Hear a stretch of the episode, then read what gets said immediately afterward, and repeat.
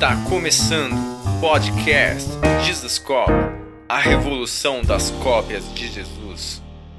Fala galera, Jesus Cop, Douglas Gonçalves por aqui para mais um Jesus Cop podcast toda segunda-feira. 10 da manhã nós estamos juntos aqui, cara, nessa mesa abençoada de comunhão. E tem sido maravilhoso o que Deus tem feito através dessas conversas e eu tenho certeza que você está sendo abençoado, você que está assistindo, você que está apenas ouvindo, muita gente falando assim, eu estou aqui limpando a casa, estou aqui passando aspirador e ouvindo o podcast. Tem gente que falou, ó, põe o áudio mais alto que eu estou passando aspirador. muito bom, muito bom chegar até vocês. E hoje é, eu tenho certeza, tenho certeza que você vai ser extremamente abençoado. E é o seguinte, qual que é a prática aqui? Durante a entrevista, enquanto a gente está conversando, é, você talvez lembre de alguém. Fala, Nossa, isso aqui seria muito legal compartilhar com fulano. Pega o link, já manda para essa pessoa, já pega, manda em algum grupo, compartilha com todo mundo, vamos compartilhar conhecimento, entendimento. Vamos embora pro podcast de hoje? Tá demais. Meu amigo, Leonardo Silva. Que honra, cara. Léo. Obrigado pelo convite. Que isso, muito bom. Segunda participação do Léo aqui no podcast Dizascope. Eu tava vendo, acho que você fez o 17. Acho, eu acho que é o 16. 16? Acho que é o 16. E nós estamos aqui no 120 alguma coisa, não sei. Não sei. Bastante. É, bastante. Já passamos de dois anos aí, né? É, o 104 foi o, o dois anos. É, mas tem sido, tem sido incrível e, e tem sido muito bom ver também a forma que você amadureceu e tudo mais. Eu queria conversar de novo. A gente tem que ir renovando de tempos em tempos a nossa conversa. É, e o, para quem não conhece, o Léo, ele trabalha aqui no Movimento Desascope. Ele trabalhou por alguns anos na família Desascope, na igreja. Agora, esse ano 2023, ele está no movimento Desascope com a gente, ajudando na mentoria em várias frentes aqui. É, e também está na liderança da família Desascope junto com a gente, principalmente cuidando da parte mestral da igreja, toda a parte de ensino aqui na igreja. E o Léo, ele veio para Bragança, mudou para Bragança para estar com a gente na igreja, na família Desascope. E eu queria te fazer essa pergunta, começar com essa pergunta é, sobre essa decisão, né? Porque não foi eu vou para Bragança que surgiu uma proposta de emprego e calhou que legal, vou ali na família Desascope com vocês. Foi uma decisão baseada numa mudança de igreja, né? Numa mudança de direção ministerial. E tem muita gente nessa perspectiva, né? É, de cara, não sei, tô, tô sentindo Deus me chamar para uma outra coisa. Como é que foi para você tomar essa decisão? Bom demais, bom demais. Cara, eu começaria talvez essa história no ano de 2011, que foi o ano que eu me converti. Aliás, me converti... Qual foi o ano que você mudou? Nove... Que eu mudei em 2017. 17, tá. 17. Eu me converti em 2011. Novembro de 2011, me batizei em fevereiro de 2012. Então vai fazer agora 10 anos que eu me batizei, né? E nasci de novo nessa igreja, onde meu sogro, que hoje é meu sogro, eh, plantou a igreja, enfim, trabalha lá desde sempre. E, e depois Cambuí, né? Cambuí, Cambuí. Minas Gerais, Cambuí, Minas Gerais, minha cidade natal.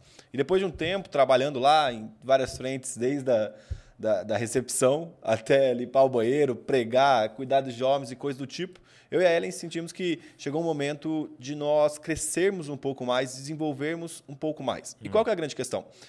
Por ser sogro e sogra, são pais pra gente. Uhum. E quando você fica muito perto dos pais, os pais sempre protegem você Sim, de algum tipo de certeza. circunstância que você vai passar e que isso, por um lado, tem uma excelente intenção de cuidado e amor, eu enxergo isso porque eu sou pai, Sim. mas no- na questão de desenvolvimento, talvez te impeça de desenvolver em algumas áreas. Então, a gente entendeu que deu o nosso tempo lá e a gente começou a tirar um tempo de oração para que o Senhor nos direcionasse. E eu lembro que eu comecei a, a- a- na época o Instagram não era tão não não não estava tão tão conectado no Instagram, mas eu comecei a pesquisar algumas igrejas. Então vi o Theo, que eu sempre acompanhei muito, é, vi o Carlito, o pastor Carlito Paz também, comecei a ver e tal e cogitar as hipóteses e perguntar para Ellen, e aí o que, que você acha? Vamos continuar orando. E ao mesmo tempo também eu precisava cuidar da minha família, precisava sustentar Claro, minha casa claro. e comecei a procurar oportunidade de emprego.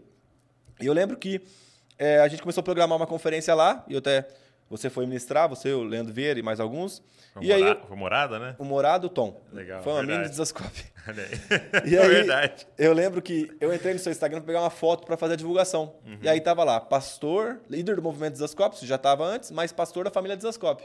Eu Aham. Falei, cara, até então eu sabia que Sabia o dessa estava com, com- família Desascope. É, tava com seu pai, né? E aí entrei e comecei a fuçar. E eu lembro que na época a Soraya ainda fazia o, o atendimento da agenda. E aí eu peguei e mandei mensagem para ela, Soraya, ela, Soraya, tudo bem e tal. É, vocês plantaram uma igreja? Ela falou, sim, a gente está começando, faz pouquíssimo tempo e tal, tal, bem recluso aqui dentro da equipe somente, não sei o que, não sei o que, não sei o que e tal. E aí eu falei, cara, vou começar a orar sobre isso. Porque Bragança era consideravelmente perto de Cambuí, 100 quilômetros, e tem uma cidade muito boa aqui, de um polo logístico muito grande, que é Extrema. E eu sou formado em logística, minha, minha primeira formação foi logística, eu tenho experiência na área. Eu falei, cara, eu acho que está começando a direcionar. E aí você foi caval lá pregar. Uhum. E aí eu lembro que chegou um momento que ficou somente nós três na sala, você, a Val e eu.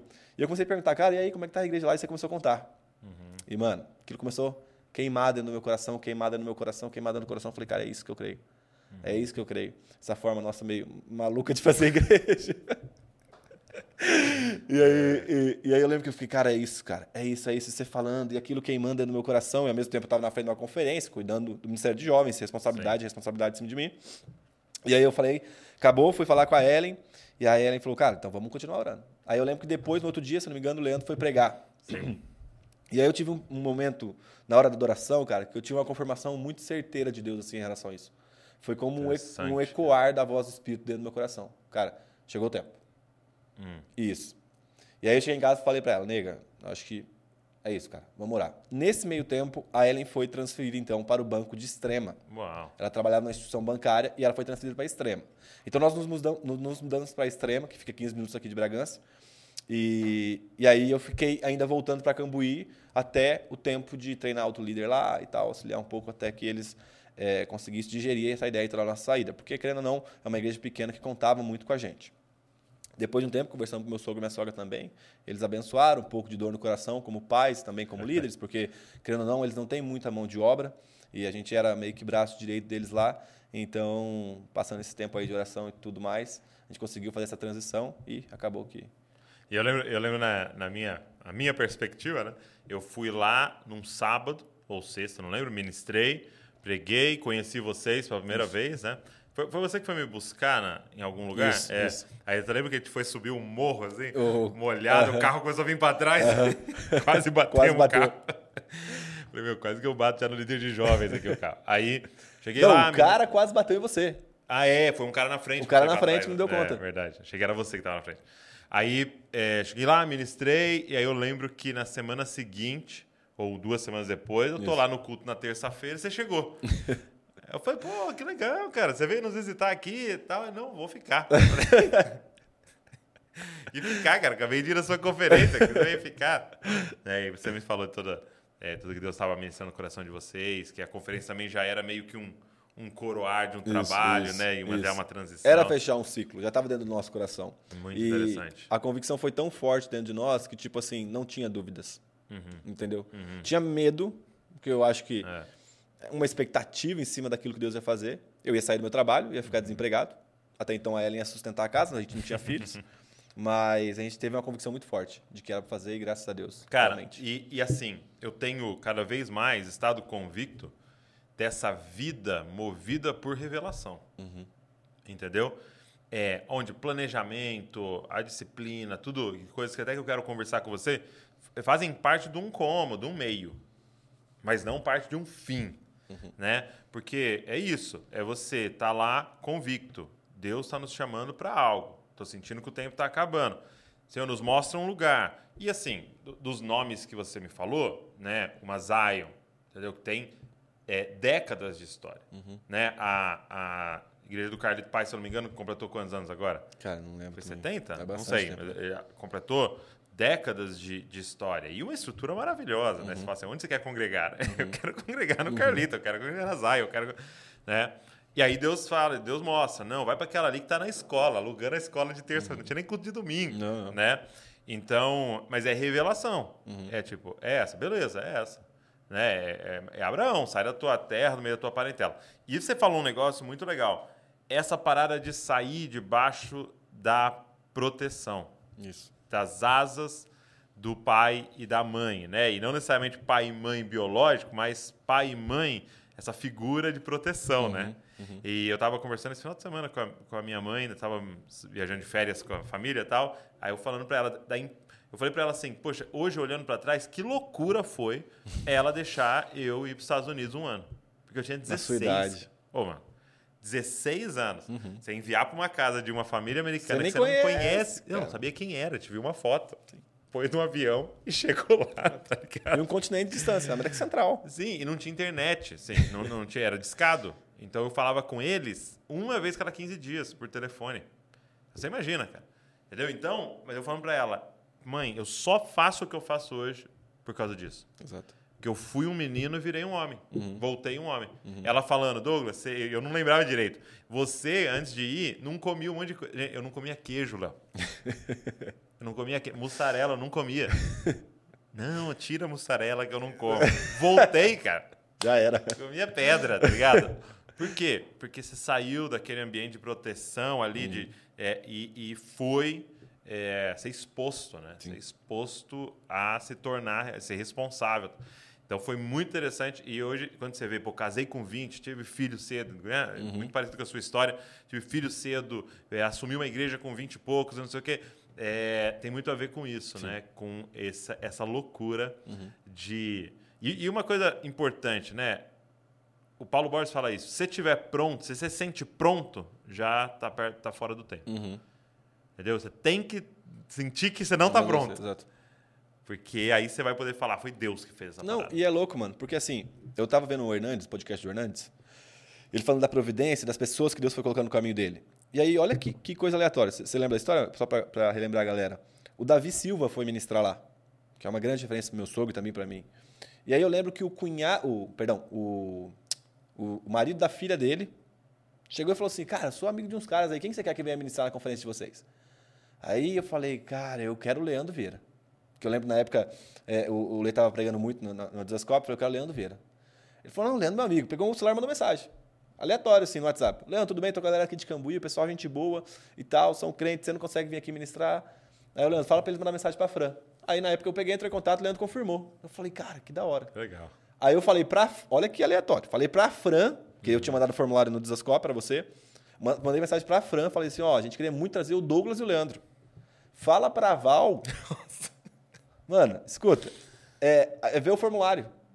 Aí, olha isso, cara. No meio de uma conferência Desascope, que hoje, estando dentro Você dos bastidores, eu sei o que, que é. é que é o Ainda mais pra Val e pra você. Aham. A Fran encostou, falou: Ó, tem um pessoal de Cambuí que mandou um formulário pro Douglas pra ir pregar lá. Aí a Val falou: Não, beleza, beleza, tal. Aí passou um tempinho, a senhora respondeu, confirmando. Chegando lá, o Leandro foi, ministrou e viu tudo aquilo que a gente estava fazendo. E quando a gente veio para cá, ele também participou um pouco desse processo nosso aqui de, de amadurecimento como igreja, como família, de Zascope. E aí ele falou de mim para você. Então, como que Deus foi conectando pessoas, cara? Em pontos assim, eu fico olhando, é muito orquestrado essa história da nossa vida. Como que o Senhor é soberano sobre essas coisas, cara. Porque foi uma conversa. Aí uma pessoa de conexão com a outra, que conectou com outra, que daqui a pouco viu. Incrível, É isso, cara. Incrível. É isso. Não, isso é, isso é muito bom. E, e sempre é um quem, né? Isso. Sempre é um quem. É, é você ter essa noção, né, cara? De tipo, quando Deus vai fazer alguma coisa, ele vai pôr um, um quem, um alguém, uma pessoa no seu caminho que tem a ver com essa próxima parte do, do destino, né? É, um exemplo, né? A gente estava em 2018 ou 17, não lembro, a gente foi pela primeira vez no Japão, a gente vai até agora, é, semana que vem. E, cara, eu estava num culto, Tava assim, um dos cultos lá, talvez já quatro, cinco dias lá no culto, assim. É, sentar, é, de pé assim, rolando louvor. Do nada, cara, veio no meu coração, tipo assim, é para plantar uma igreja aqui. É para plantar uma igreja aqui. E, e é isso. É uma revelação, entendeu? Eu não sei como, entendeu? Não sei como vai acontecer, não sei quando, não sei. Eu sei que agora ele mostra um quem, ele mostra um alguém. Uma- entendeu? humanamente a gente não conseguiria, né? Eu não sei, eu não sei se é apo- apoiar algo algo que está acontecendo. Eu não sei o que vai acontecer, não tem problema. Mas você sabe. E aí. É, é- é o que eu queria passar para todo mundo que está nos ouvindo. Aí você começa a viver intencional. Entendeu? Então, se no- nesse futuro de Deus, que para Deus não é um futuro, é o eterno, tem algo que o Senhor quer que a gente faça no Japão, tá. Então, no momento em que o Davi do Japão entrou em contato comigo, pedindo para eu ir lá, é sim. Já é algo. Eu não tô saindo lá. Você sabe disso, eu não tô saindo para ministrar. Entendeu? Mas aí você vai agir por intencionalidade E revelação. e revelação. Porque você pode pôr intenção naquilo que Deus te revelou. É, aí você vê um pessoal da nossa igreja fazendo aula de japonês. Você já está aqui, ó. Opa, São tem, pessoas que tem uns quem surgindo aí. Tá. Entendeu? E aí fala, ó, tá dando a oportunidade de, de- de você é, treinar uma galera. Quem que eu quero treinar? Pô, quero- entendeu? Uhum. Então, é, é a gente começar a viver de forma intencional. Uhum. Tem encontros que tem a ver com a revelação de Deus, né? E Isso atentar para esses detalhes, cara. é, Esses detalhes. Eu é lembro- muito sutil. Não, e mano, eu falava, cara, de Bragança Paulista antes de eu casar. Eu falava pra minha mãe. Olha, olha que loucura, Dô. Eu falava pra minha mãe assim: não, um dia eu quero morar em Bragança. Porque é aleatório, cara. Não sei. Louco. Em Bragança. Aí vai ficar, pô, Bragança não tem nada, né? No Sim, sentido assim sim, de não era uma coisa empresa. assim, é, falar você vai... São Paulo, Campinas. É, que tem, que tem isso, que são grandes cidades. E aí eu lembro que. Aí minha irmã veio morar aqui um tempo. Né? Minha irmã, É por parte de mesmo? pai, veio morar aqui um tempo. Ela casou com, com, com, com o Thiago, até, que mora aqui em Bragança ainda. E aí veio trabalhar aqui um tempo. Veio morar e trabalhar aqui. E ela acabou retornando para Cambuí. E eu continuei. Aí quando eu fui casar com ela, eu falei, nega, um dia nós vamos mudar para Bragança. Ela falou, mas Léo, né? Muito vinculado com essa questão de igreja, as igrejas que talvez, né, uma perspectiva um pouco diferente da nossa. E eu não, a é Bragança e tal. E aí quando eu vim, eu falei, mano, lá atrás o Espírito Santo começava a colocar isso dentro do meu coração, só que eu não conseguia discernir, e é lógico. E eu comecei a olhar para trás da minha história agora e pensar, o que que o Senhor foi revelando? E eu já estou falando faz tempo, ainda que eu não entenda o porquê, Uau. mas que de alguma forma brota dentro do meu coração, que eu ainda não atentei. E aí eu comecei a perceber algumas falas, algumas coisas que o senhor já tem comunicado comigo há tempos, mas eu não me atentava, entendeu? E agora virou essa chave. Então, tipo, cara, nada é à toa. Por que, que, por que eu falava Bragança? Por que eu não falei? São Paulo? Por quê, cara? Entendeu? A Ellen é de São Paulo, entendeu? Ela nunca falou, quero voltar para lá. É, vamos para Campinas também, é uma boa oportunidade. Eu comecei a fazer faculdade em Campinas e eu sonhava em morar em Bragança ainda assim. Era linguiça. É, pode ser. O Red Bull é Bragantino. Bragantino. É, É, o Red Bull Sabia que o Red Bragantino, Bull ia comprar. pra- pra- Revelação. Mas isso é muito bom. E, e até foi um- uma, uma pauta da nossa mentoria ontem. É, é essa clareza, né? De tipo assim, Deus, o que, que o Senhor tem para nós? E você tentar ao máximo ouvir a voz do Senhor na sua história, mostrando, talvez você que está aqui ouvindo a gente, é, é uma nação que fica queimando seu coração faz tempo e não tem sentido nenhum, às vezes não tem ligação nenhuma e direto fica vindo isso. Talvez você ouviu palavras proféticas a respeito disso. Beleza, agora, é muito doido, porque nada disso é- é é, nada disso é a garantia que vai acontecer, porque aí entra então a nossa parte, né? Aí entra então essa cooperação com aquilo que Deus está revelando e mostrando, né? Do que é o desejo dele, que é uma missão, é um chamado, é uma vocação, né? E, e esse meio é, é, é para mim é uma das paradas que a gente tem mais dificuldade e talvez como brasileiro a gente tem dificuldade. É, Eu percebi que, como brasileiro, a gente é, a gente é míope. Né? Então, o que que é o míope? Né? Eu vejo muito bem de perto. Então, assim, a minha visão aqui para o microfone agora aqui é perfeita. Mas seu rosto já começa a embaçar e a parede lá atrás, então, mais ainda. Então, o míope né, é, diz respeito àquele que tem dificuldade de enxergar longe. né? E curte muito agora. E, e é muito doido, porque se eu vou buscar prazer agora, vou buscar prazer hoje, não necessariamente vou fazer algo que constrói para aquilo que Deus está me mostrando. Né? E eu queria que você falasse um pouco disso para nós. Por quê? Porque assim, toda vez que a galera que tá perto de você, que te segue e tal, pensa no Léo, pensa em disciplina. Pensa em um cara que está dedicado a algo, é, te- seja no seu tempo, nos seus recursos, na sua forma de é, organizar o seu dia e, e tudo mais. É, quando foi um despertar para você nisso? Muito bom. Boa Quando é que pergunta. foi um despertar? Você fala assim, cara, eu, eu, eu ouvi isso aqui, eu li isso aqui, eu assisti isso aqui, que falou, não, eu preciso organizar minha vida. Muito bom. O... Voltando um pouco na história, o meu sogro ele tem uma ênfase muito profética na- no seu ministério. Então ele é bem profeta, assim. É, é, dos cinco ministérios, talvez eu definiria, definiria ele como um profeta pastoral ali, entre os dois. E eu talvez não tenho tanto essa inclinação profética é, é, o quanto ele tem. E aí eu lembro que eu olhava para ele ministrando e eu achava fantástico, sempre gostei de pregar. Desde o início, a primeira vez que eu preguei, provavelmente falei tudo errado, mas eu preguei, né? Ele- como todo mundo. aí ele pregava e tal, eu falava, nossa, é incrível. Só que quando eu ia ministrar, não tinha é, esse impacto profético da parada. E Entende? e- e- inicialmente você tentava? Tentava, forçava, forçava. E aí que é pior, eu forçava, não dava certo, eu ficava mal e estragava o culto. um caos. Exato, por quê? Porque eu estava forçando algo que não era meu. Sim. E só que, por eu estar numa cidade extremamente pequena como Cambuí, de pouquíssimas igrejas saudáveis, é, eu achava que somente existia aquela vocação. Então, se eu não fosse como meu Ok. sogro, que era um exemplo, que é um exemplo de cristão maduro, é, eu nunca ia amadurecer. Entendeu? Porque por mais que tinha internet, eu não conseguia fazer esse vínculo. Pô, existem outras vocações. Eu estava desenvolvendo no conhecimento da palavra e coisas do tipo. E aí, vindo para cá, entendeu? Vendo o seu ministério de ensino e outros que estão mais próximos, o seu pai, o próprio pastor Paulo Borges, o próprio Leandro Vieira, esses caras que me influenciaram, influenciam muito, eu falei, cara, existe outras coisas. Tem como Deus ter me dado outra coisa No corpo, né? no corpo. Eu entendi a importância da vocação profética, o que ela tem que fazer, mas eu posso também agir de outra forma. E aí eu comecei a entender a minha relação com o ensino. Porque eu sempre fui um cara muito questionador, no sentido bom da palavra, de querer aprender. Sempre fui muito curioso. Curioso. Uhum. Entendeu? Curioso e queria aprender as coisas e fazia perguntas difíceis. Tipo, a gente tava numa conversa lá, então, mas por que que a gente faz dessa forma, né, cara? Tipo, mano, ninguém pensou nisso. Porque eu sempre gostei dessa área. Então, quando eu entendi, cara, existe uma área que Deus vocacionou, a área do ensino. Então eu vou me dedicar em relação a isso. Por quê? Quando eu ouço seu pai pregar, pastor Paulo Borges, Luciano Subirá e Hernandes Dias Lopes, eu estou vendo homens que desenvolvem uma função de mestre no corpo, mas que estão em maturidade. E eu ainda sou imaturo.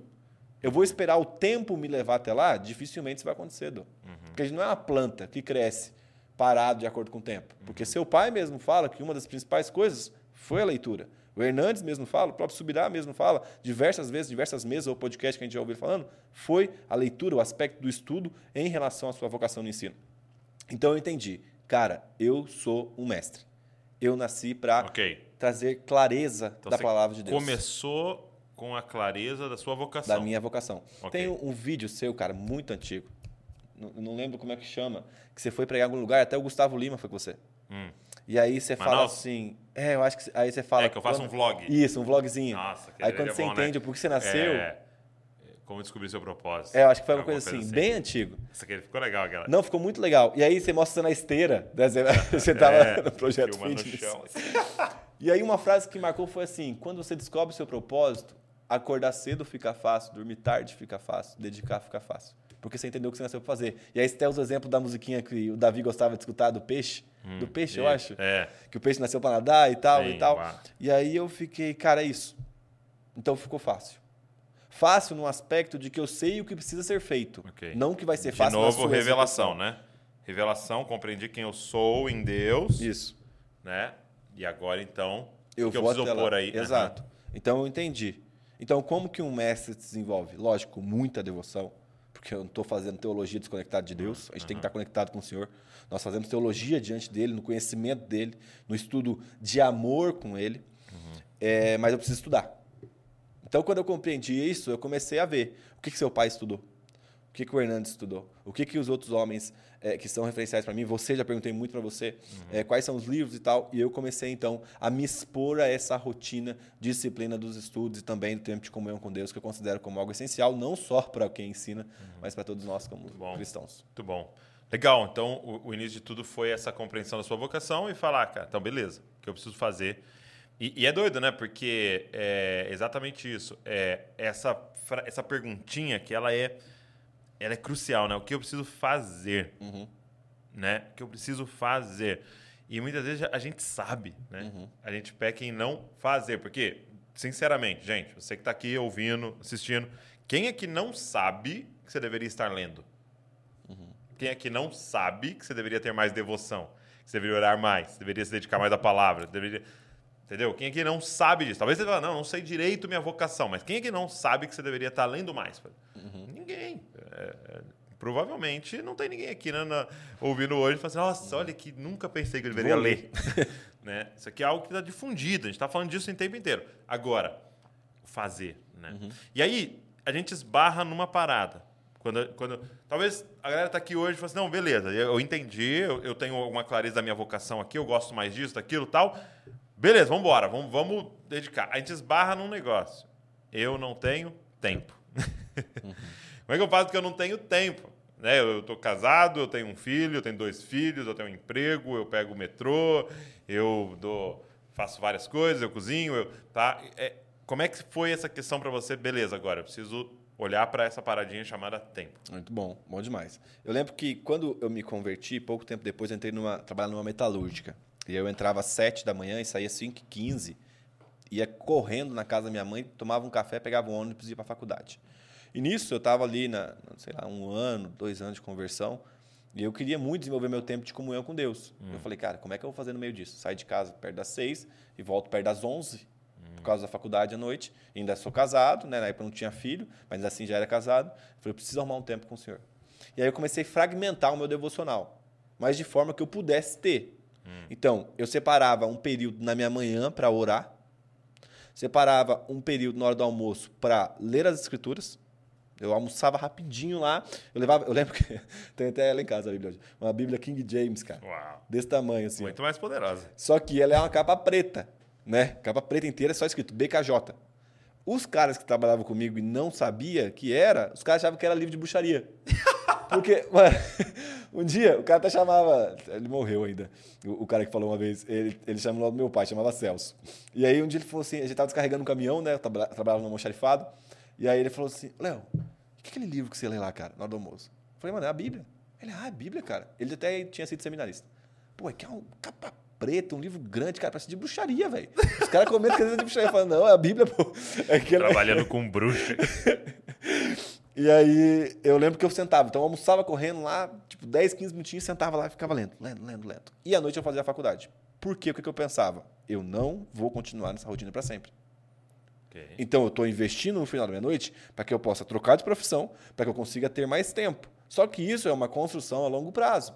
Terminando a faculdade, de fato, fui para um outro emprego, que eu tinha um pouco mais tempo, um pouco mais de flexibilidade, o trabalho não era tão pesado concluí ali o meu tempo de experiência, coisa do tipo, mudei de função, comecei a fazer filosofia. E assim eu fui encontrando um tempo para que hoje eu consiga dividir e fazer tudo o que eu faço. Só que lá atrás começou isso. Uhum. Quando eu decidi fazer uma faculdade de logística, para que eu pudesse talvez trabalhar no escritório, que, de, que me desse um intervalo é, maior de tempo para os estudos. Uhum. Então eu concluí a faculdade e fui assim gradativamente ganhando tempo.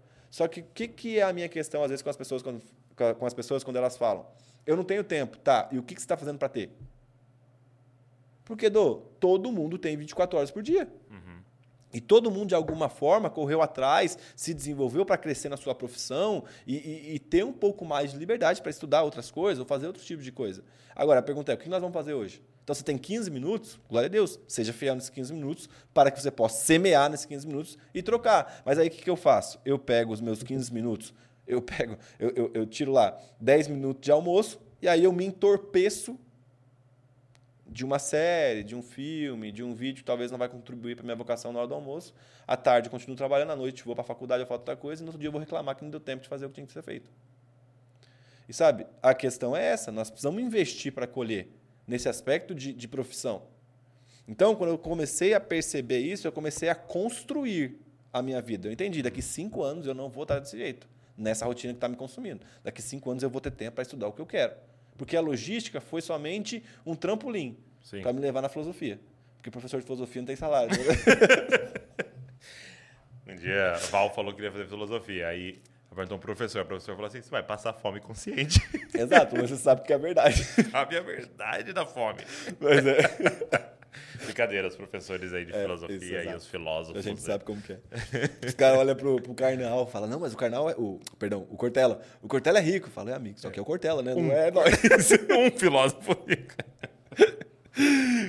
Mas aí foi dessa forma. Eu enxerguei o que eu queria a longo prazo e fui construindo a partir de então, sendo zeloso no pouco tempo que eu tinha. Muito bom. Então, acho que uma coisa legal que eu tiro disso que você está falando é não adianta ficar fantasiando, né? Queria ter mais tempo, queria ter mais tempo. Tá, o que, que você tem hoje? Isso. Então, acho que a primeira coisa, cara, você que está aqui nos ouvindo, nos assistindo, o que, que você tem hoje? É, hoje você faz faculdade, você está com dois filhos e tal. É que nem filho pequeno.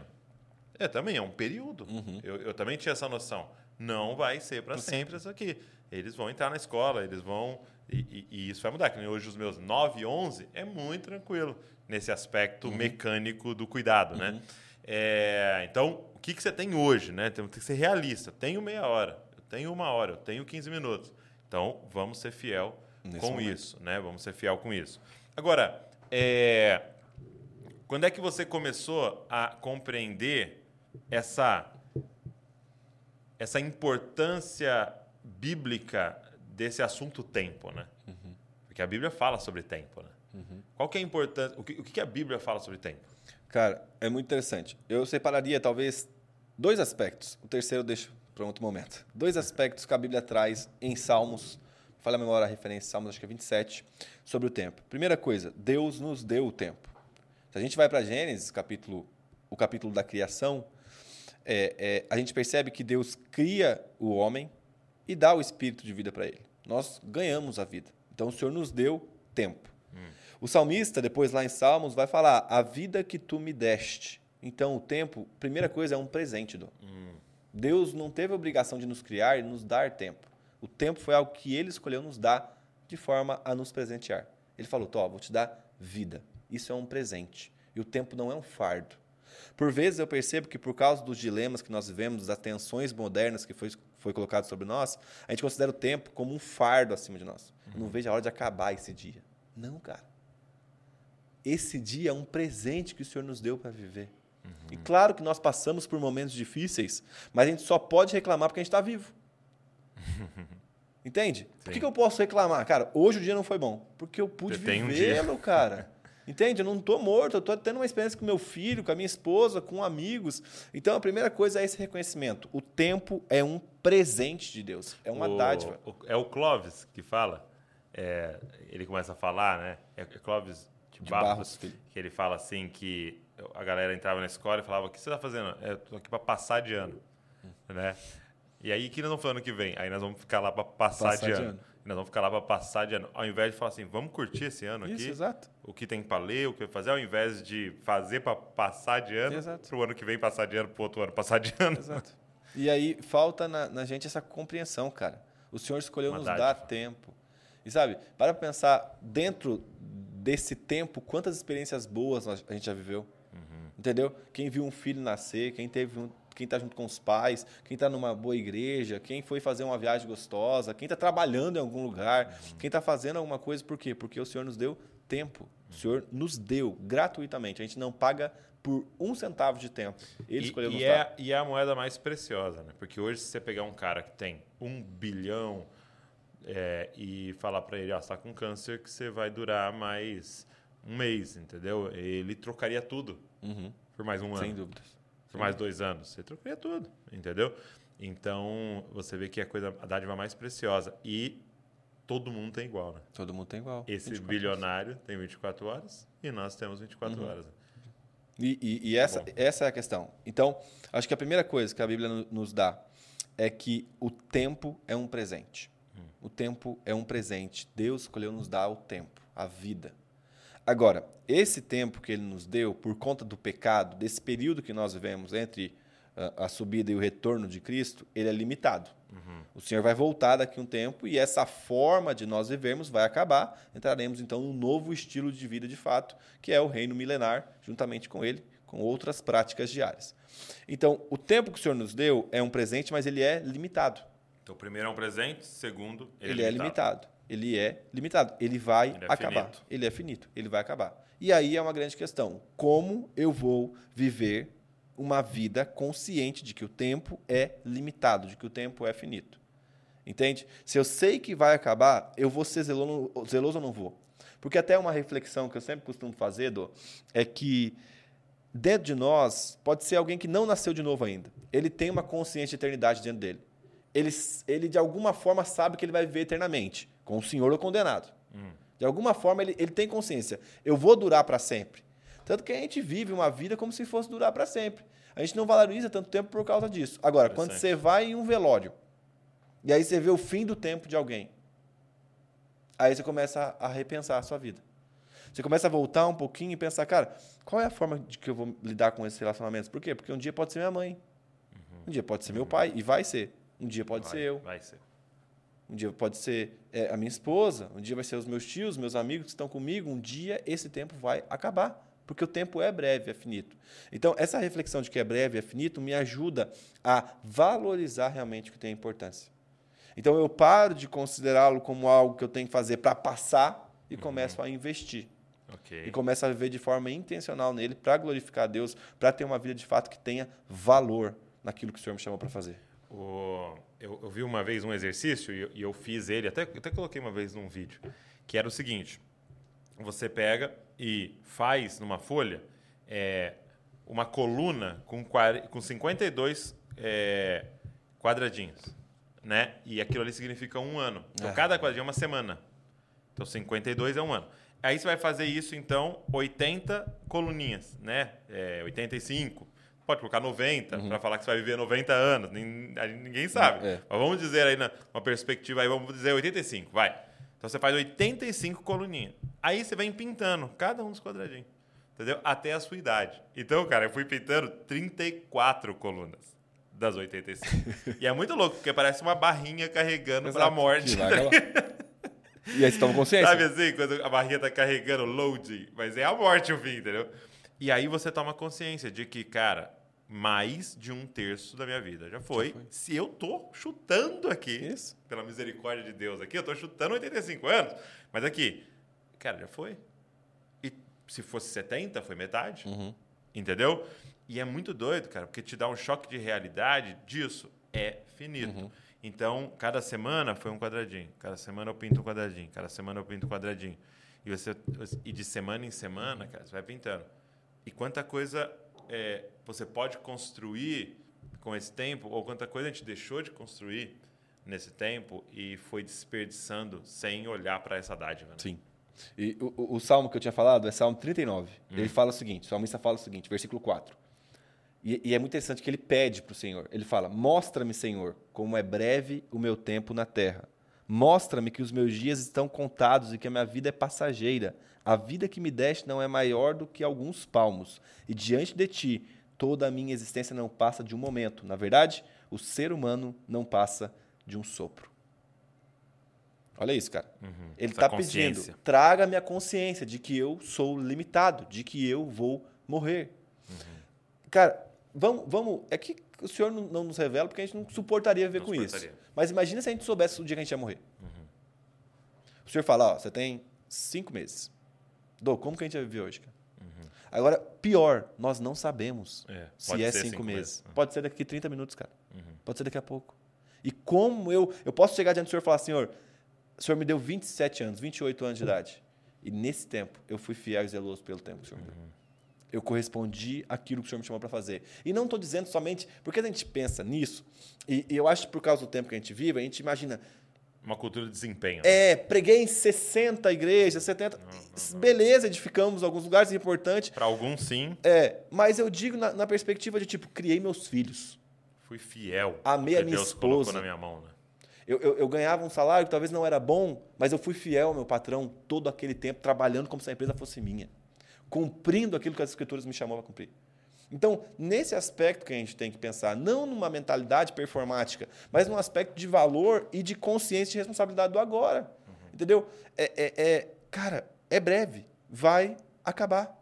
Vai acabar. Mas, ao mesmo tempo, é um presente. E como que eu lido com esse recurso? Um exemplo que eu costumo usar, é, a minha mãe, quando o, o, o Theo nasceu, ela veio ficar aí também alguns dias com a gente. Minha sogra ficou boa parte, a maior parte foi minha sogra. Aliás, glória a Deus pela vida da minha sogra. A Deus pelas sogras, pelas mães. E aí eu lembro que no final de semana minha mãe veio, né? E aí minha mãe passou aí sexta, sábado, domingo, acho que foi alguma coisa assim. E, e aí o Theo chorou, acho que muito tempo de madrugada, acordou várias vezes. No outro dia eu tava com o olho assim, virado, preto aqui, de ficar sem dormir. E aí eu falei pra minha mãe, mãe do céu, esse menino vai me matar, esse menino. Esse menino não dorme e tal. Você e tá aí, pagando. eu lembro que ela colocou a mão no meu ombro, cara. E aí ela falou assim pra mim assim, Leonardo, aproveita. Porque daqui a pouco ele cresce, casa e vai embora. Isso é uma lágrima. É, então. Aí eu falei, um conselho Uma denúncia. ou uma denúncia. E, e- e eu fiquei pensando, e, e realmente, cara, ontem eu tava dando banho no Theo. A gente toma banho todo dia juntos. E eu tava dando banho nele assim, e eu, cara, que peso de menino, cara. Mas ontem ele não pesava nada no meu braço, cara. Entende? Quando você olha para um filho crescendo, daqui a pouco tá andando, e aí eu fico pensando, vai passar. Cara, a Luísa, a Luísa tá usando as roupas e os sapatos da Val. Pensa bem, mano. E, eu, e, e muito louco você falar isso, porque eu tava no banho lembrando de eu dar banho neles. Porque eu, chegou uma hora que eu enchi o saco daquela aquela banheira. É, então, Falei, eu não, também, É, dá é. banho aqui, né? Aham. Então dá banho junto aqui, assim, cara, e lembrando deles lá, quietinho no ombro, assim, só com água quente caindo nas costas dele. E hoje não dá. Eu, esses dias aí ela queria que eu tirasse, levasse ela no colo pro carro. Pro, pro, pro- ela dormiu no carro, né? Queria que eu levasse no colo pra cama. Falei, não dá, filha, Você é uma desculpa. mulher. cara, e pensa, passou, do. Acabou. Entendeu? Não volta. Não volta, cara. Não volta. Meu avô tá com 82 anos de idade. Uhum. Meu avô, 82 anos de idade, e ele terminou o processo de radioterapia, graças a Deus. Ele tava com, com câncer de próstata. Fez todo o processo. Eu vi a passou, fotinho dela. Batendo o sininho. lá, Puxa, super curado. feliz. A gente ficou muito feliz, graças a Deus. Mas conversando com ele, eu percebo que ele fala algumas coisas assim, com tipo, nossa, a gente chegou até aqui, nossa família e tal. Mas, cara, eu queria ter feito outra coisa lá atrás. Uhum. E não deu tempo mais. O, o John Piper diz que ele cresceu numa casa e, e os pais dele colocaram na, na cozinha uma plaquinha. Tinha na, que ele lia assim. Vou falar mais ou menos, talvez Uhum. seja exatamente a frase, mas a ideia é essa. É aquilo que não é eterno é eternamente inútil. Uhum. Aquilo que não toca, que não tem peso na eternidade, é eternamente inútil, Uhum. né? Então, é, ele viveu nessa consciência, né? De não desperdiçar nada à luz da eternidade. Isso. Né? E, e, eu, e eu fico pensando nisso, né? Eu gosto da figura assim. Imagina que eu falo para você assim, ó, mano, você vai morar, nós vamos aqui te enviar, você vai morar dois anos nos Estados Unidos, tá? Você vai fazer um curso, sei lá, dois anos você vai ficar lá nos Estados Unidos. Só que você tem um visto de trabalho, você pode trabalhar lá tal. Beleza, você vai. Eu te pergunto, você sabe que em dois anos você volta para o Brasil para passar o resto da sua vida. O que, que você vai fazer? Você vai comprar uma casa lá? Você vai querer o melhor carro de todos lá?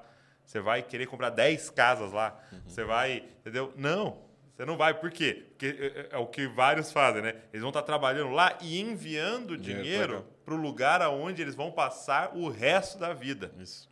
Agora, nós somos aqueles que creem que o resto da nossa eternidade não vai ser nessa organização da vida, não vai ser nesse sistema, nesse mundo, no sentido de, nem, nem geográfico, mas no sentido de a forma do sistema, mas que vai começar uma nova era, um novo tempo e que nós seremos, viveremos eternamente com ele lá. Então, não faria sentido que Jesus fala assim, né? Que aí eu lembro que Jesus fala: Não ajunteis para vós tesouro, meio que dizendo, nesse país que você não vai morar o resto da sua vida. Não usa essa moeda.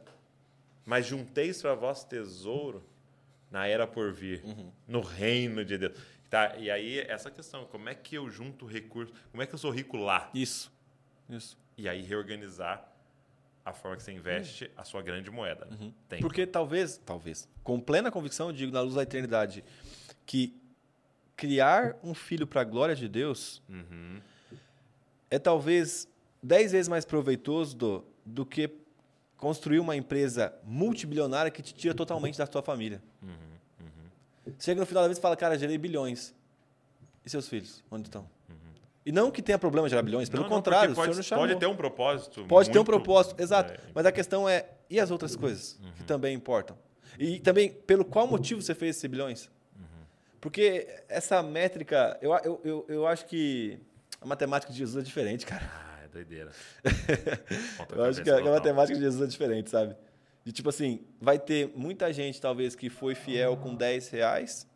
Vai ter muita gente que foi fiel com bilhões. O senhor vai olhar, cara, era isso que eu pedi pra você fazer, porque você sustentou missionários no campo.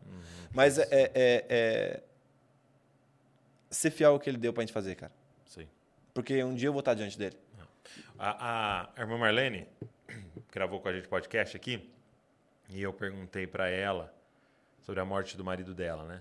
Então, para quem não viu, cara, volta lá e vê podcast com Marlene Guerrato, né? Uma senhora aqui de Bragança Paulista e ela combinou com o marido dela que eles iam ter 10 filhos. Quando eles tiveram 8, ele morreu num acidente de carro.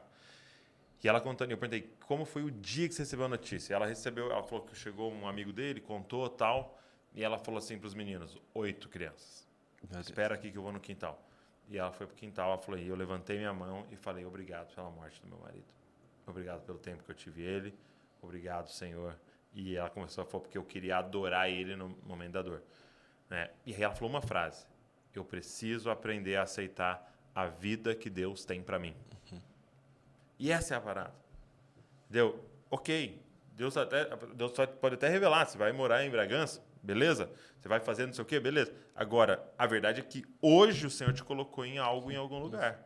Como é que eu sou fiel hoje aqui né? uhum. a essa vida que o Senhor, ao invés de eu ficar nessa murmuração, né? Uhum. Que droga, que, que, raiva, poderia estar, poderia não sei o quê, poderia não sei o quê. Quero ser satânico. Uhum. Por quê? Porque tem gente ao seu lado precisando de ajuda e tem gente para a gente pregar, tem gente para a gente fazer as coisas e às vezes a gente está no poderia, né? Queria estar, né? Olha o outro está lá.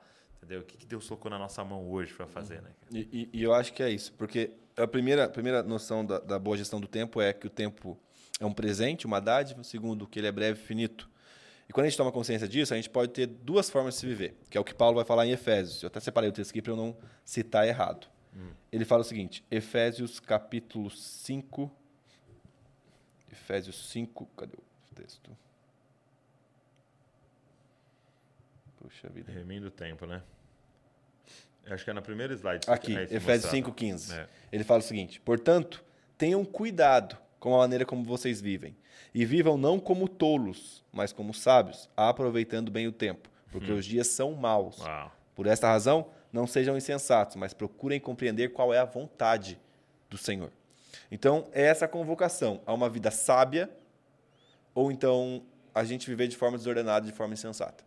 E essa é a questão. Se eu olhasse para a minha vida hoje, o que me garante se eu estou vivendo de forma sensata, de forma sábia, de acordo com a vontade do Senhor, ou de forma insensata, ou numa forma não pensada? E aí, a própria Escritura vai nos nortear em relação a isso. Porque antes eu acho que da gestão do tempo como cronograma do meu dia, eu tenho que pensar no meu tempo como um conceito de valor. Então a Bíblia vai me, vai me direcionar acerca do que é viver uma vida investindo tempo. Então, um exemplo que eu posso citar, que até que sempre eu uso nas pregações, é, seria aprendendo. Hum. Porque Provérbios fala: o coração do sábio adquire o conhecimento e o ouvido dos sábios procura o saber. Uhum. Então, aprender é uma forma de viver, é, investindo o tempo, muito bom, muito bom. falando o que edifica, cuidando do que o ouvido do outro vai ouvir. Quando eu estou numa reunião, é, é, é uma conversa. Cara, o que eu vou falar vai construir ou vai destruir na vida dessa pessoa? Que é uma forma também de se viver investindo tempo. E talvez o último ponto que eu colocaria da, da forma de investir é desenvolvendo a vocação. Uhum. Quando Paulo chama Timóteo a essa responsabilidade, cara, desenvolva o dom de Deus que está em você. Não deixa que isso morra, desenvolva, trabalhe em cima dele. Porque eu creio muito, do, muito, sem dúvidas, no agir do Espírito Santo na nossa vida. E de que ele vai fazer o que ele quiser. Mas a grande questão é que ele nos coloca em uns processos para que nós também possamos caminhar com as próprias pernas. Sim. Porque a gente fica pensando assim, é, é, e, é, e é a minha pedra no sapato, o inglês. O uhum, uhum. que, que eu quero? Que eu esteja dormindo na minha cama, daqui a pouco vem um anjo, corta minha cabeça e implanta o inglês. E eu acordo já falando good morning. olha, olha, você viu? Funcionou. Mas o que, o que, que vai ser de verdade? É, é. Eu sentar na mesa todo santo dia, toda Sim. semana, e aprender com o professor. Chorar porque eu não entendi colocar de novo. E eu creio que o Senhor pode me dar o dom de línguas. Sim. Mas é um milagre esse ato. É, e, e, é mais, e ele está muito mais interessado nesse seu desenvolvimento. Porque enquanto está aprendendo inglês, ele está formando várias outras coisas outras em você. Coisas, né? Exato, persistência, paciência, paciência maturidade. E você vai encontrar um professor, é uma pessoa que, que Deus eu vou quer que conversar, você tenha relacionamento. E não sei o que, você vai ter que ver um monte de pregação e tentar ler um monte de texto e, e, e ter um processo de uhum. Deus, né? E, e, eu acho que é esse o nosso desafio, cara. Começar a, a, a viver assim. Aprendendo sempre, encontrando momentos para aprender. Ontem eu tava, fui, fui levar o Venâncio embora, uhum. e aí a, ele citou para mim a avó dele. E ele falou que a, avó, a mãe dele tinha acabado de instalar o WhatsApp. Na, a avó dele? É, não tinha WhatsApp ainda, né? E aí ela falou para ele assim: ó, ela é uma senhora, já bem senhora, falou: eu amo aprender. Mano, ah, que imagina você estar tá diante de uma senhora que já praticamente está já aprendeu tudo que tinha que aprender. É, já criou, é. já está com neto. Não provar mais nada para ninguém. E ela tem... ama aprender. Isso é linda. Isso é uma Você forma de investir fome. tempo. É, e eu queria até é, deixar essa pergunta para a galera que está aqui com a gente, que é, você está gastando o seu tempo, e Paulo chama isso de insensato, né? uma maneira insensata de viver, ou você está investindo o seu tempo, o que Paulo ou a palavra, o Espírito Santo chama de viver de maneira sábia, que glorifica a Deus. E, e eu, que, e eu queria te dar uma, uma, uma orientação. Né? O Léo ele tem se tornado cada dia mais uma autoridade nisso. Eu queria que você fizesse um teste até. Depois pega, vai ter aí o podcast do Léo, que é o número 16 ou 17, é, e você ouça, e você ouve o Léo hoje, tá? Isso é um hiato aí de, de dois anos. E você vai ver o tanto que o Léo cresceu, por um motivo, é essa boa gestão do tempo. E aí a gente desafiou o Léo de é, preparar um material para servir a galera, para ajudar as pessoas em relação à gestão do tempo. Então o Léo está agora com um segundo curso lá na no Na Mesa, ok? Na Mesa é a nossa plataforma de curso, onde você senta à mesa com grandes homens e mulheres de Deus. Então ele vai estar tá lá, ele está lá no Na Mesa com um novo curso, Gestão de Tempo e Espiritualidade. Aprenda Gestão de Tempo e Espiritualidade. Então, é, toda a base teológica em relação ao tempo e também ferramentas que o próprio Léo usa na vida dele, que tem dado certo, que ele aplica e ele quer passar para você, para você fazer uma boa gestão do seu tempo. Cara, vou deixar aqui para vocês o QR Code, o link disponível para você já acessar. Já está disponível lá. Você que é aluno na mesa e tem o combo completo, já está disponível para você. Entra lá e já faz. Você que não é, você pode comprar e se inscrever só no curso do Léo. Gente, é extremamente acessível. É realmente para a gente manter toda a equipe aqui, toda a plataforma, os nossos equipamentos, é R$ 79,90 para você, cara, aprender a gerir o seu tempo. Um conhecimento que na realidade não tem valor, assim. É aquilo que o Léo tem se dedicado, aplicado, funcionado, é, é, é algo testado e que vai te abençoar muito. Então, você acessa lá, você pode acessar o dele. Também é possível você comprar o combo completo, porque nós temos mais de 20 cursos lá dentro. Por exemplo, tem meu lá, tem Aprenda a Pregar, ok? Um curso sobre pregação, principalmente para jovens e adolescentes. Tem o Aprenda a Pregar com meu pai, Josué Gonçalves. Eu dou um curso de mídias sociais lá dentro. Eu dou um curso junto com o Thiago, Descubra o seu propósito. Tem um outro curso meu junto com a Val, Bem Casados, é um curso sobre casamento, é muito legal. Tem Alessandro Vilas Boas ensinando sobre adoração. Tem é, Leandro Vieira ensinando sobre escatologia. Tem lá dentro Luciano Subirá, dons espirituais. Então, cara, assim, muita coisa legal tem lá dentro. Tem de interpretação bíblica com Saulo, tem de discipulado com Arthur, muita coisa legal. O que, que vai entrar ainda esse ano? Então, se você comprar o combo, você tem um ano de acesso. Vai entrar Carlito Paz ensinando sobre liderança de igreja. Vai entrar Helena Tanuri esse ano ainda é, é, com um curso para as mulheres. Vai entrar esse ano ainda, quer ver? Quem mais que vai estar com a gente? Abe Uber, ensinando como liderar pequenos grupos.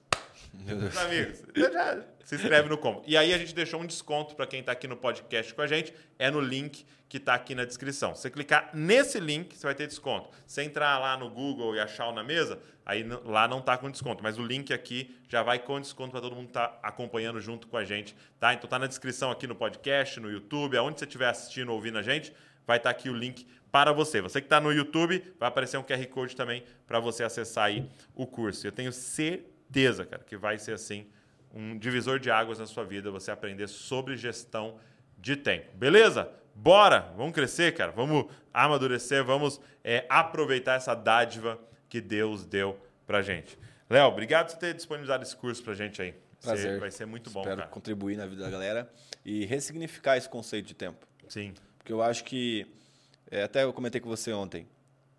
A gente tem diversas ferramentas. Uhum. E eu acho que a nossa falha não está na execução da ferramenta, é mas. É porque hoje está muito difundido, né? Muito, muito. Agendas, tudo, é, tudo. alarmes, organização, organizers. E... A gente precisa reformar a nossa cosmovisão do que é tempo. Muito bom. À luz do evangelho. Então, eu primeiro trabalho esse aspecto no curso, depois eu entro com pontos práticos. Então, vai lá, pega seu dia, eu vou te mostrar como você organiza seu tempo, mas depois de entender o que é tempo à luz do evangelho. Hoje, como é que é ah, o seu tempo pela manhã? Eu sei que você tem uma, uma rotina ali Isso. diária pela manhã. Como é que é a sua rotina? Cara, então, eu começo meu dia às 5 horas da manhã. E nem é, é nada, nada de, do coach e tal. Não é? Se fosse 5 e 11? É, exato. É que é 5 horas mesmo. Na verdade, é 4 e 58 que eu acordo. É, por que, que acontece, Dô? A minha rotina é muito corrida. Como um pai, responsável pela igreja, discipulo pessoas, trabalho e coisas do tipo. E eu percebi que eu estava negligenciando meu tempo de intimidade com Deus. Uhum. Tava, não, vou fazer, depois eu faço. E aí eu deixei de fazer.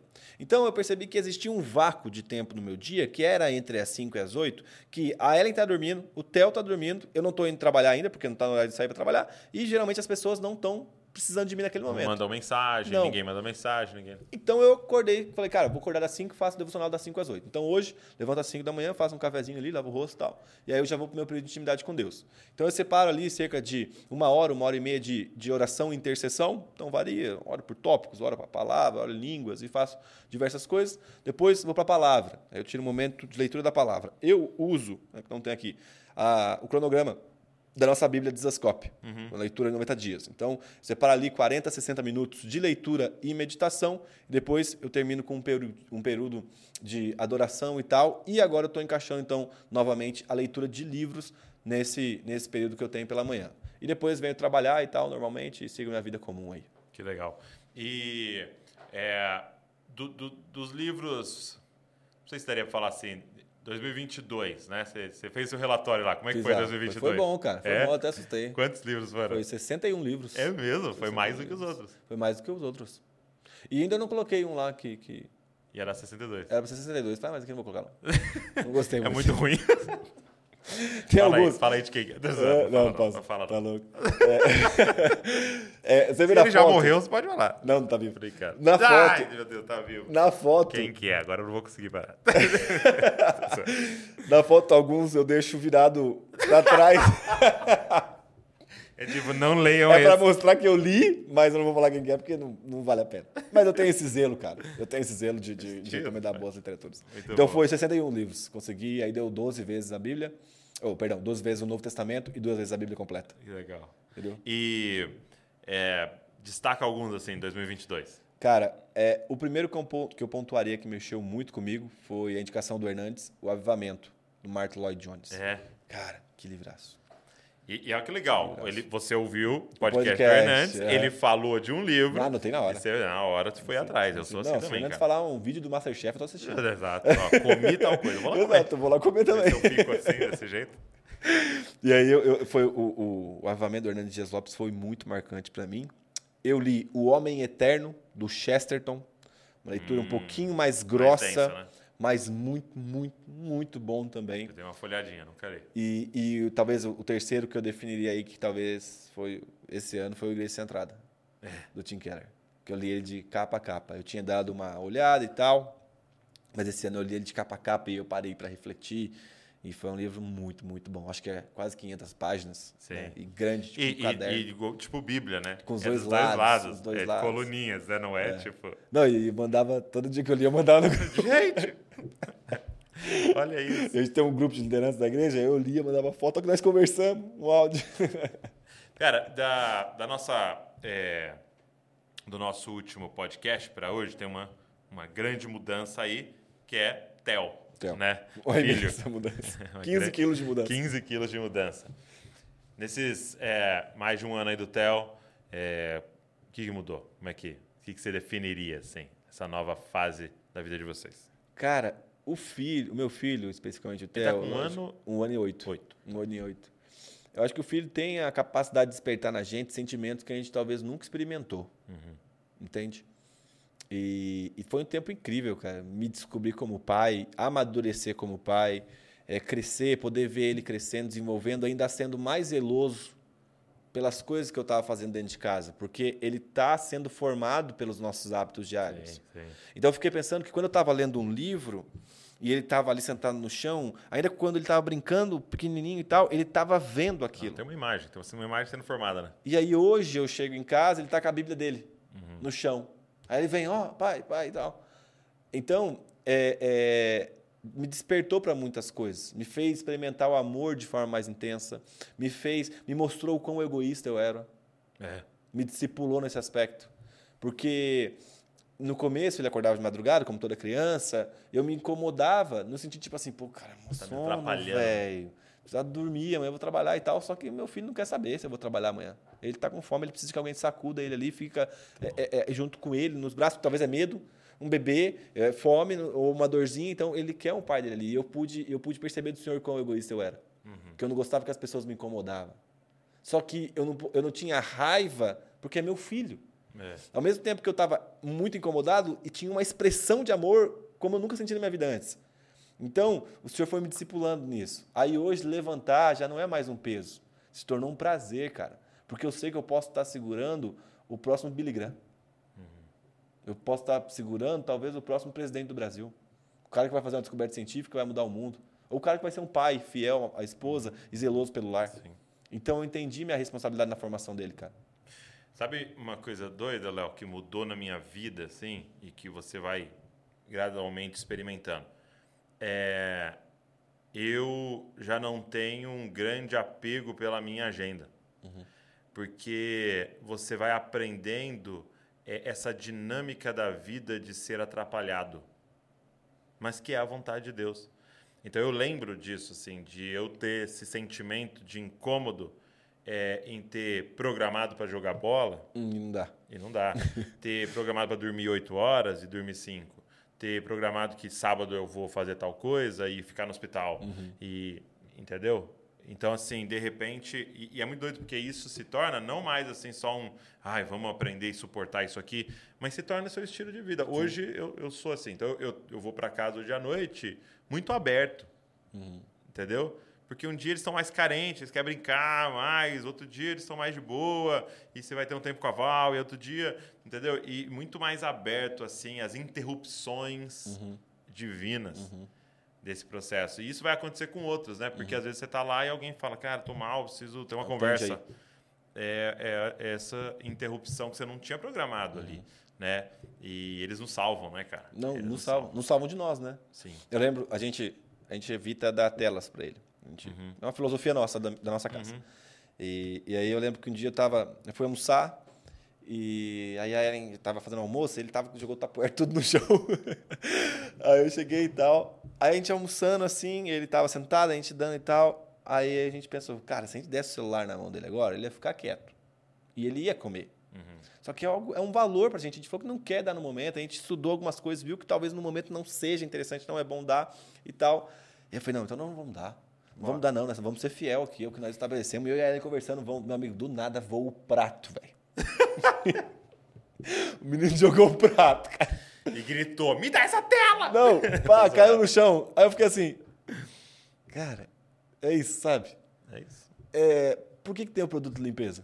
Exato. Porque o chão pode sujar, cara. Só que até aí, Léo, tava sempre programado, né? Aham. Vou limpar no sábado. Ah, não, agora Não já era. mais vou limpar, Esquece, tá? esquece, exato. Entendeu? Esquece, aí, né? Você vai limpar. Não, e assim, eu, limpar. eu tava conversando, não lembro com, com, com quem, e aí eu falei, não, quero ter mais, quero ter pelo menos mais dois filhos, né? Uhum. É, passando ali, talvez aquela primeira semana que você tem um choque, né? Agora fica meio de boa, agora eu quero de novo ter É, Volta o mais. é, desejo. né? eu quero ter mais dois filhos. E aí eu lembro, cara, ah, não, é muita fralda. Não, você vai gastar muita fralda, vai gastar muita fralda. Eu falei, meu amigo, se o meu dinheiro não servir para criar o meu filho, vai servir para quê? Você tá guardando pra quê? Exato, cara. Sabe, se não for para dar um brinquedo, se não for para ter experiências com ele, se não for para ver ele sorrindo quando eu chego em casa, e, e eu posso comprar uma fralda, cara. Ô, minha mãe usava, eu usava fralda de pano. Minha mãe e meu pai não tinha condição de comprar fralda, entendeu? Tinha que lavar as fraldas. E hoje, graças a Deus, eu posso comprar uma fralda. Então, se não for para isso, vai, vai ser para quê? Então, eu comecei a mudar Mudar até mesmo até alguns é né? objetivos. Exato. Então, vamos supor, eu fui um dia pregar, não sei, não lembro qual cidade que eu fui, Petrolina. E aí ele foi junto. Que legal. E, e, assim, num voo de três horas e meia, com um bebê, cara, de madrugada, e a Ellen e tal. Só que já era, marcou dentro de nós, a gente riu vários momentos juntos, fomos tomar banho junto, todo mundo ficou dentro do banheiro, aí joga água na coisa, vaza água e tal, dormindo todo mundo na mesma cama, ele chutou, eu acordei de madrugada, mas ficou gravado, cara, sabe? É, não- eu não consigo, é, eu sempre falo com a Ellen, eu não consigo imaginar minha vida, sem- minha vida sem ele mais. Entendeu? Se eu parar pra pensar, pô, que casamento chato que a gente tinha. É porque você. Porque nasceu um Léo, né? Nasceu. uma Ellen. Nasceu. Ali, naquela hora, nasceu, né? Nasceu. E, e o outro, o, o outro Léo morreu. Uhum, Entendeu? E, e o grande problema é quando não deixa morrer. Deixa morrer. Né? E aí você tem uma criança órfã, porque você não deixa morrer o seu eu solteiro, o seu eu sem filho, o Uhum. Seu eu, né? E chegou a hora de morrer. Nasceu é morte, Uhum. entendeu? É, A vida e a morte estão juntas ali, né? E agora nasce um novo Léo, nasce uma nova Ellen, e você precisa abraçar essa nova Uhum. realidade, né? E, e- e isso é muito lindo, né, cara? É, é- essa, essa missão que Deus deu. Eu, eu tô- a gente está lendo Gênesis ali com. Está fazendo a leitura com a igreja toda, né? E a gente está no Gênesis lá. E, e, cara, o propósito todo de Deus estava nessa parada de ter filho. Entendeu? Os caras estavam lá fazendo as coisas, mas você vai ver que o enredo todo está em torno de era estéreo. E foi curado, teve filho. E aí Comemora. o propósito de Deus continua no- Uhum, na parada. uhum. A verdade é que tudo que você construir sem um legado É. de pessoas que vão continuar, e eu tô falando de filhos e filhos espirituais, Uhum. é, é estéreo. Morre em você, né? Mas agora alguém leva Uhum. toda essa parada. E mais outros, né? Você tendo mais filhos, outros vão levar tudo isso. É, é o propósito, né? Uhum. E, e amplia o nosso sentido de doação, cara. Sim. Porque você passa a ser mais paciente também com as coisas. Uhum. Entendeu? Vamos supor, é, um copo quebrado, cara, você compra outro, velho. Sim, sim. É, ah, quebrou. E, assim, com os outros, as pessoas vêm falar com a gente, você fala, cara, posso me doar um pouco mais, velho. Entendeu? Filho é, é discipulado, cara, de Deus pra vida da gente. Entendeu? Pra mim foi, foi assim, marcante. Deus me revelando quão egoísta eu era em muitas coisas. E ele falando, agora você vai ter que quebrar esse egoísmo. E eu falei, tá bom, senhor, vou quebrar. Entendeu? Então hoje eu paro, faço questão de parar pra ficar com ele. Ele chorou, eu faço questão de parar. Se eu tô almoçando, ele tá fazendo birra por causa de alguma coisa, eu faço questão de parar pra ir lá, poder fazer, servi-lo, né? E, é, e hoje eu tenho prazer nisso. De, de, de acordar de madrugada, mano, e pensar, eu tô em casa, confortável, meu filho tem leite na geladeira, ele pode mamar, ele tá dormindo junto com os pais que estão em casa. Graças a Deus por isso, cara. É. Entendeu? Eu vou dormir, eu vou dormir, cara, depois. Isso. E, e- mas eu, eu- é, me ressignificou muito, sabe? Me descobrir como pai é muito, muito interessante. Agora eu queria uma menina próxima. É. Pra experimentar né, um outro lado. é. É. É, a gente tem os dois, e é dois universos, né, cara? Dois universos. E, e é muito louco essa fase que eu e a Val estamos vivendo agora de 9 e 11 anos, porque aí já é muito mais filosófica, né? Não tem mais Conversa. aquele trabalho mecânico e tal, tem um pouquinho, mas nem tanto. Mas aí é conversa, é você vê na formação. E esses dias é, a gente parou, eu tava voltando de viagem, a gente parou no shopping para almoçar, né? E aí gente- o, o Davi não via a hora de chegar em casa, né? A gente tava- tinha saído de férias, então tava dias fora de casa. E ele, não, nós só vamos comer, né? Não vai andar no shopping, nós só vamos comer, não. Beleza. Aí, né, eu estava com os meus pais, meus irmãos, todo mundo, né? E aí um entrou numa loja, outro, meu, aí começou a ficar bravo. E aí ele começou a chorar. Não, não é pra entrar em nenhuma loja. Vamos embora. E nós só olhando, falando, nossa, saiu um homem sendo formado. É, exato. E aí foi muito doido, porque eu tava com os meus pais e eu lembro exatamente que eu era desse jeito. Entendeu? Quando eu ia no, em algum lugar, já fez o que eu queria, eu, Já não- eu já não queria que os outros fizessem os Uhum. deles, porque eu queria ir embora, não sei o quê. E você se enxerga, né, cara? Uhum. Tipo, a história ali sendo repetida, né? O seu DNA, né? Porque alguém falou assim, o que, que é filho? É o seu coração andando fora de você, né? Aham. É, você vendo ali você, Exato. né? E, e você muda até a bronca, né? Aham. Porque você fala, cara, eu fazia, Eu fazia isso. né? Mas ao mesmo tempo, ele tem a oportunidade de ser melhor do que a gente. É, e o que eu, eu tenho os registros, né? Porque desde antes dele nascer, eu já levantava assim para fazer meu período com Deus. E aí eu tenho um registro do pós-parto, eu acordando ainda nesse período para ter. E aí ele pequenininho, ele foi crescendo, aí tem foto dele sentado. Aí a última foto que eu postei, tá no meu Instagram, uma das últimas fotos, ele tá sentadinho com um violão na mão, Aham. violãozinho, e eu tô com a. Bíblia aqui e ele olhando. Só que aquela foto lá, cara, se você voltar lá atrás, tem dele bebendo no meu braço, dormindo. Porque eu comecei a pensar, sabe? Eu vi meu pai sendo muito zeloso pelo trabalho. Do. E meu pai muito no volante de um caminhão e aquilo ficou gravado em mim de que o marido precisa trabalhar para cuidar da sua família. Isso é importantíssimo, cara. Como Sim. isso gravou dentro de mim. Entendeu? Eu, eu eh, cara, para cuidar da minha família eu faço de tudo, cara. Uhum. Entendeu? Não vou pecar, mas o resto, cara, eu vou ser zeloso, vou trabalhar se for precisar hora extra. Por quê? Porque eu vou cuidar da minha família. Papel de homem, né? Agora, é muito importante, mas acima de tudo, o que eu quero que ele contemple é que os pais deles, dele amam a Deus, mano. Sabe? Se ele for o que ele quiser ser, o que Deus tiver pra ele, ele amando a Jesus, cara, o resto pra mim, velho, É. já era, não importa. É, é. Então, a Ellen fala muito, tipo, nossa, eu vejo essa Helena aí, eu lembro do meu pai, Olha que com a. Bíblia e com o cafezinho na mão. Eu falo, é essa a imagem. Essa é a imagem que eu quero que ele enxergue. Porque de alguma forma ele vai entender, isso tem valor. Bom. Entendeu? A Bíblia, um café, um copo de água, seja lá o que for, mas esse período de intimidade com o Senhor tem valor. Daí toda noite a gente lê uma historinha da Bíblia para ele, toma banho, tem a rotininha, aí sai, a gente lê, aí a gente ora junto. Aí ele já vai, tipo, se a gente esquece, né? Ele já vai falando, ah, ah, faz assim. É, é. Aí, é verdade, filho, vamos orar, vamos orar. Aí a gente ora, aí pega a chupeta, aí deita. e já tô fazendo com que eh, Liturgia, né, a liturgia. liturgia seja pedagógica na vida dele e ele possa contemplar isso, cara. Muito bom. Obrigado, meu amigo. Prazer. Bom demais sempre esse Valeu. tempo de conversa aqui. É, então, para todo mundo que está aqui com a gente, você tem acesso aí ao combo completo do Na Mesa e vai ter lá gestão de tempo, aprenda gestão de tempo e espiritualidade. É, vai estar dentro do combo e está com desconto. Dá para você também é, acessar apenas esse curso, ok? Logicamente vale muito mais a pena todos, mas você pode acessar somente esse curso também. Está tudo disponível, os links estão todos aí. Você que está no YouTube está na tela para você, para você poder aprender a gerir melhor o seu tempo. Obrigado você que ficou aqui com a gente até o fim nessa conversa aqui. É, de novo, você lembrou de alguém? Já manda esse link. Vamos espalhar essa mensagem por toda a parte. Também se inscreve no canal, deixa um comentário aqui, curte esse vídeo. Tudo isso você faz ajuda a gente a divulgar muito mais. Deus abençoe você e não se esqueça, você é uma cópia de Jesus. Valeu.